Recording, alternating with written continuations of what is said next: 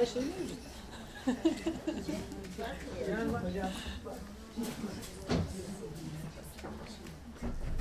Herkes hoş geldi. Sağ olun Hanım. Merhaba.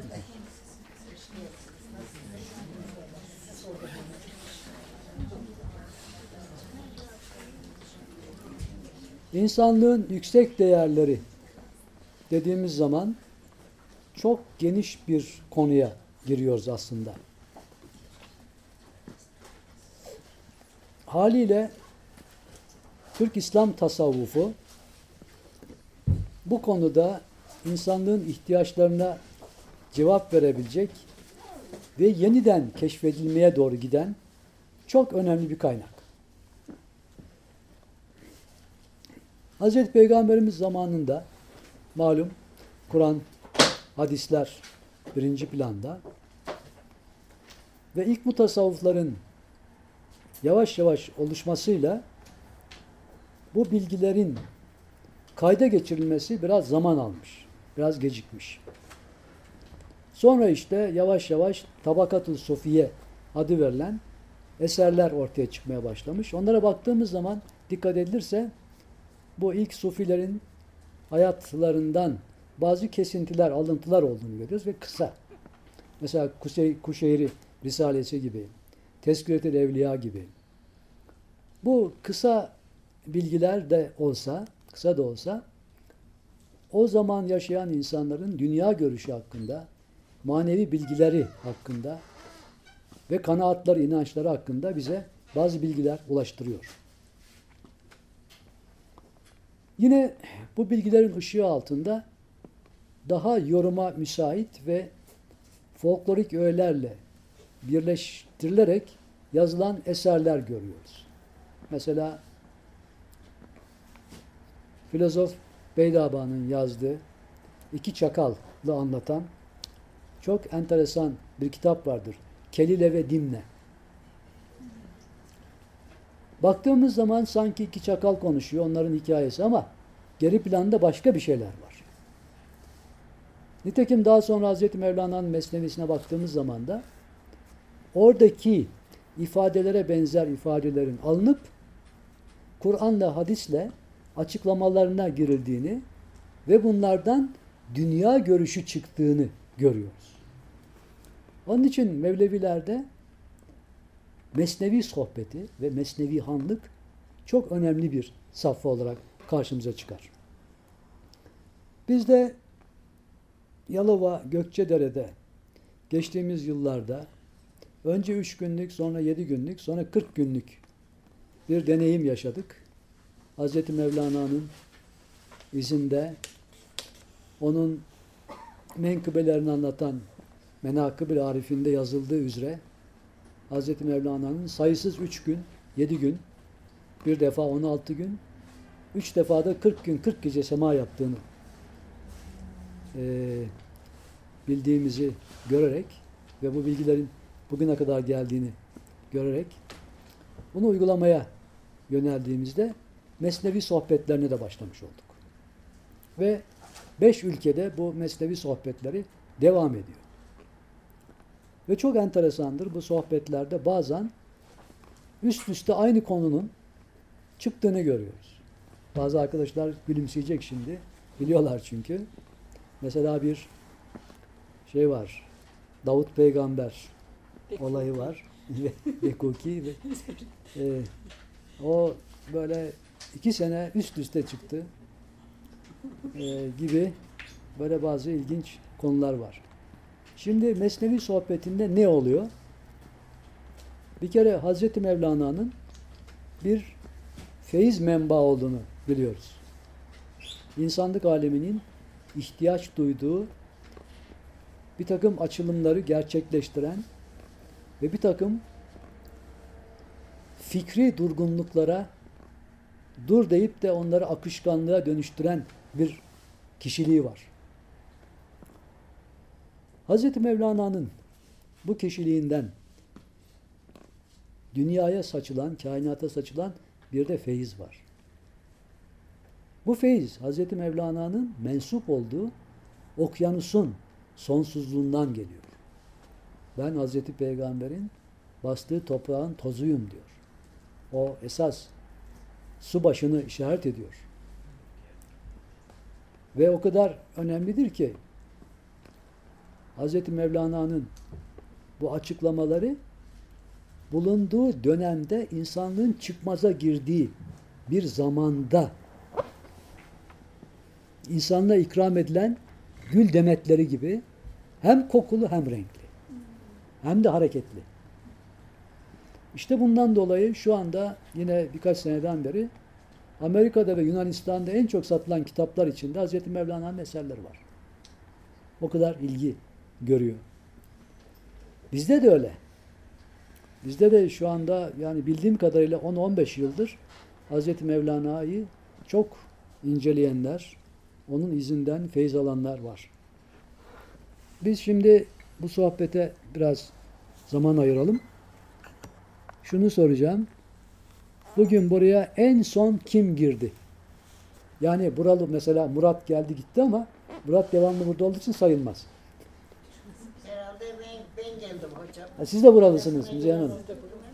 Yani bu binaya buraya ilk defa bugün gelen. E, yani fakat kapıdan en son giren. En son ilk gelin. En son. Tamam. Peki. İsim neydi? Göksun. Göksun bize birden altıya kadar bir numara söyleyebilir misin? Bir kitap açacağız.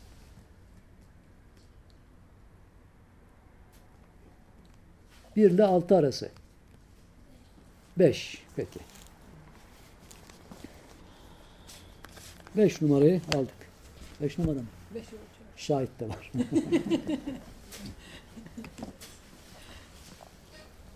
Buradan bir sayfa açacağız. Herhangi bir beklentimiz yok. Herhangi bir sorumuz yok. Herhangi bir düşüncemiz yok. Sadece okyanusa, sonsuzluğa, o zatına saygımız, muhabbetimiz var.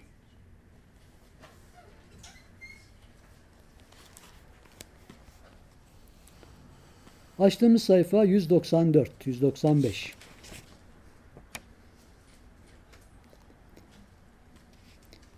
Konu başı Eyaz'dan bahsediyor. Fakat açtığımızın konu başı 2150 numara beyt. Oradan itibaren bakacağız. Yani öncesi var ama biz buradan girmek durumundayız. Öncesine gidersek uzun bir konu var. Ne kadar zamandır beklik veren acı ve sert yemekler pişirdin. Bir kere de tatlı yemekler pişirmeyi dene. Birisi kıyamette kendine gelir. İsyan defteri eline simsiyah olarak verilir. Yas mektupları gibi. Üstü siyah, iç kenarları suçlarla dolu. Elbette bu şekilde dolu olan böyle bir defter sağdan gelmez, sol yandan gelir. Peki o halde burada da defterine bak. Sol eline mi yaraşır, sağ eline mi? Dükkanda bir tek sol ayak mesli, bir tek de sol ayak ayakkabısı bulunsa, sınamadan onların sol olduğunu anlarsın. Sen de madem ki sağ değilsin, bil ki solsun. Aslanla maymunun sesi anlaşılır. Fakat gülü güzelleştiren, ona güzel kokular veren Tanrı'nın ihsanı ne yapar? Lütuf her solu sağ yapar. Her soluğa o sağlık verir. Denize duru suyu o ihsan eder. Onun tapısında solsan sağ ol da onun lütuf ve ihsanlarını gör. Reva görür müsün şu bayağı defter soldan sağa geçsin. Sen söyle. Zulüm ve cefalarla dolu olan böyle bir defter nasıl olur da sağ ele layık olur? Şimdi bu da birkaç defa çıktı hatırlıyorsan. Şimdi burada çok önemli bir hikmet var. Daha önce Hz. Mevlana sohbetlerde, Mesnevi'de insanların bir takım zanlardan, ve peşin hükümlerden çekinmesi gerektiğine dair misaller verir. Tasavvufta da şöyle bir anlayış gelişmiştir zaman içinde. Her an her şey her şekilde olabilir. Hatırlarsanız bundan 3-4 sene önce dünyada su sıkıntısı var diye panik başlamıştı. Türkiye'de de öyle. Aşırı bir panik. Ne deniyordu? İşte yağmur yağmayacak, sular kesilecek. Ne oldu? Kaç sene geçti? Maşallah yağmur bol, bereket bol. Bunu neye isnaden söylediler? Güya ilme dayanarak. İlim zannadlar örünü, örülüp de Allah'ın iradesinin sonsuzluğu ihmal edilirse insanlar o zanlara mahkum oluyor. İşte o zaman solun sağ olaca- olacağından ümitlerini de kesiyorlar. Allah'ın en sevmediği iki tür insan olduğu söylenir. Bir tanesi cimriler, bir tanesi de Allah'tan ümit kesenler. Burada Hazreti Mevlana o ümit kapısının sonuna kadar açık olduğunu söylüyor. Ne, neden geliyor? Allah'ın ihsanı. Nasıl? Gülü güzelleştiren, ona güzel kokular veren Tanrı'nın ihsanı, lütufu her solu sağ yapar. Dikkat edilirse Asr suresinde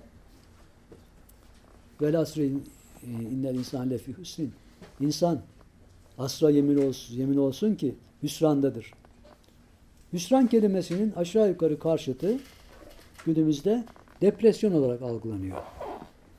Depresyonun açıklanması da insanın alışkın olduğu, sevdiği veyahut da bağlantılı olduğu herhangi bir şeyden ayrı kalması, uzaklaşması veya kaybetmesi.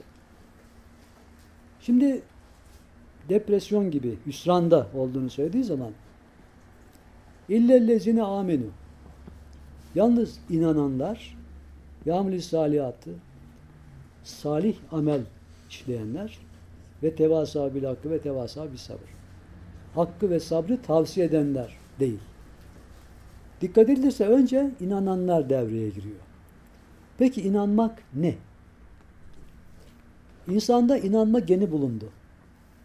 Tıp mensupları bunu buldular. Her insanda inanmak diye bir şey var. Eğer insan inanmamakta direniyorsa bu genin hilafına kendini zorluyor demektir. Bu da tabiata aykırıdır. Nitekim ateist anlayışı içinde Allah'a inanmamak ve her şeyin bir determinasyon içinde devam ettiğine dair Darwin nazariyesinde esas alan bir takım görüşler var. Bir hafta önce Azize bana bir e, Almanca e, dergiden bir resim gösterdi. Etiyopya'da bulunan bir iskelet. Bu iskeletten oluşturulmuş bir insan resmi. İnsana çok benzeyen, fakat maymun değil. Kesinlikle maymun değil.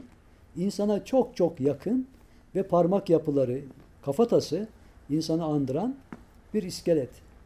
Bunun tarihçesi 13 milyon yıl. Maymun gitti.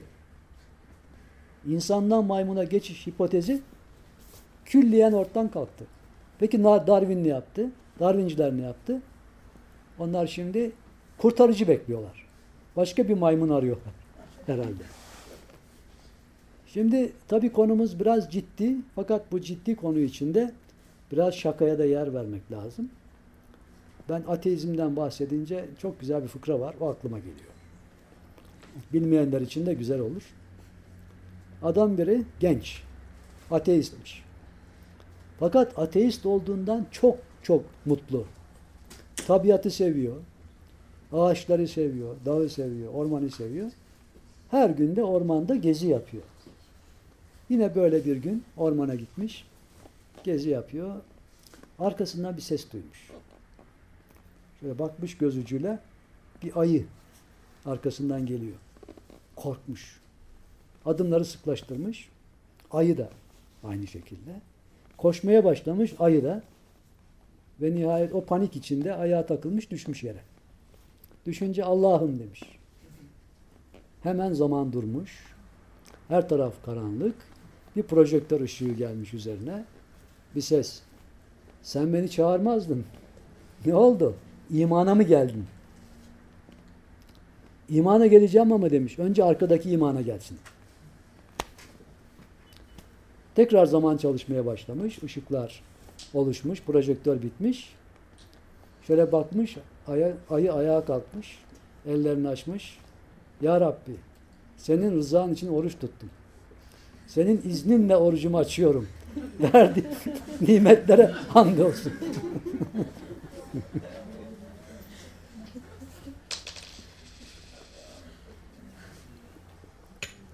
Şimdi madem ki depresyonda olan insan depresyondan kurtulacak lütuf ve ihsan gerekiyor. Lütuf ve ihsanın gelmesi için de insanın liyakati söz konusu. Eğer daha önce konuştuğumuz gibi mevhibe-i ilahi, ilahi hibe tarzında bir tecelli yoksa gayret gerekiyor.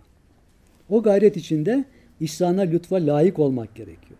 Onun için de iman ilk etapta tavsiye edilen bir şey. İllellezine amenü. Peki insan nasıl inanır? Çok kolay bir metodu var.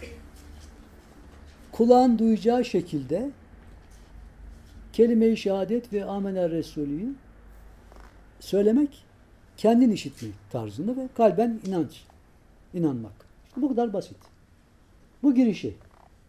Ama ondan sonra nasip olup feyiz ulaşırsa delillerle bu inancı çoğaltmak lazım. O da nasıl oluyor? Allah'ı hiç unutmamak ile oluyor. Bu bakımdan da muhakkak ki Allah'ın güzel isimlerine müracaat etmek söz konusu. O güzel isimlere baktığımız zaman inancı hazırlayan isimler de var. Allah'ın kendisi inanan bir varlık. O inanan bir varlık olduğu için inancı biz dışarıda inşa etmiyoruz. İnanç oradan geliyor, kendisinden geliyor. El Mümin ismi bu konuda bize ışık veren bir isimdir. Birazcık El Mümin üzerine çalışmaya davet ediyoruz sizi. Bizi, hepimizi. İnancımızı tazeleyelim ve bu isimle şereflenme durumu olsun. Ya mümin diye telaffuz edeceğiz. Destur. Ya mümin, ya mümin, ya mümin, ya mümin, ya mümin, ya mümin, ya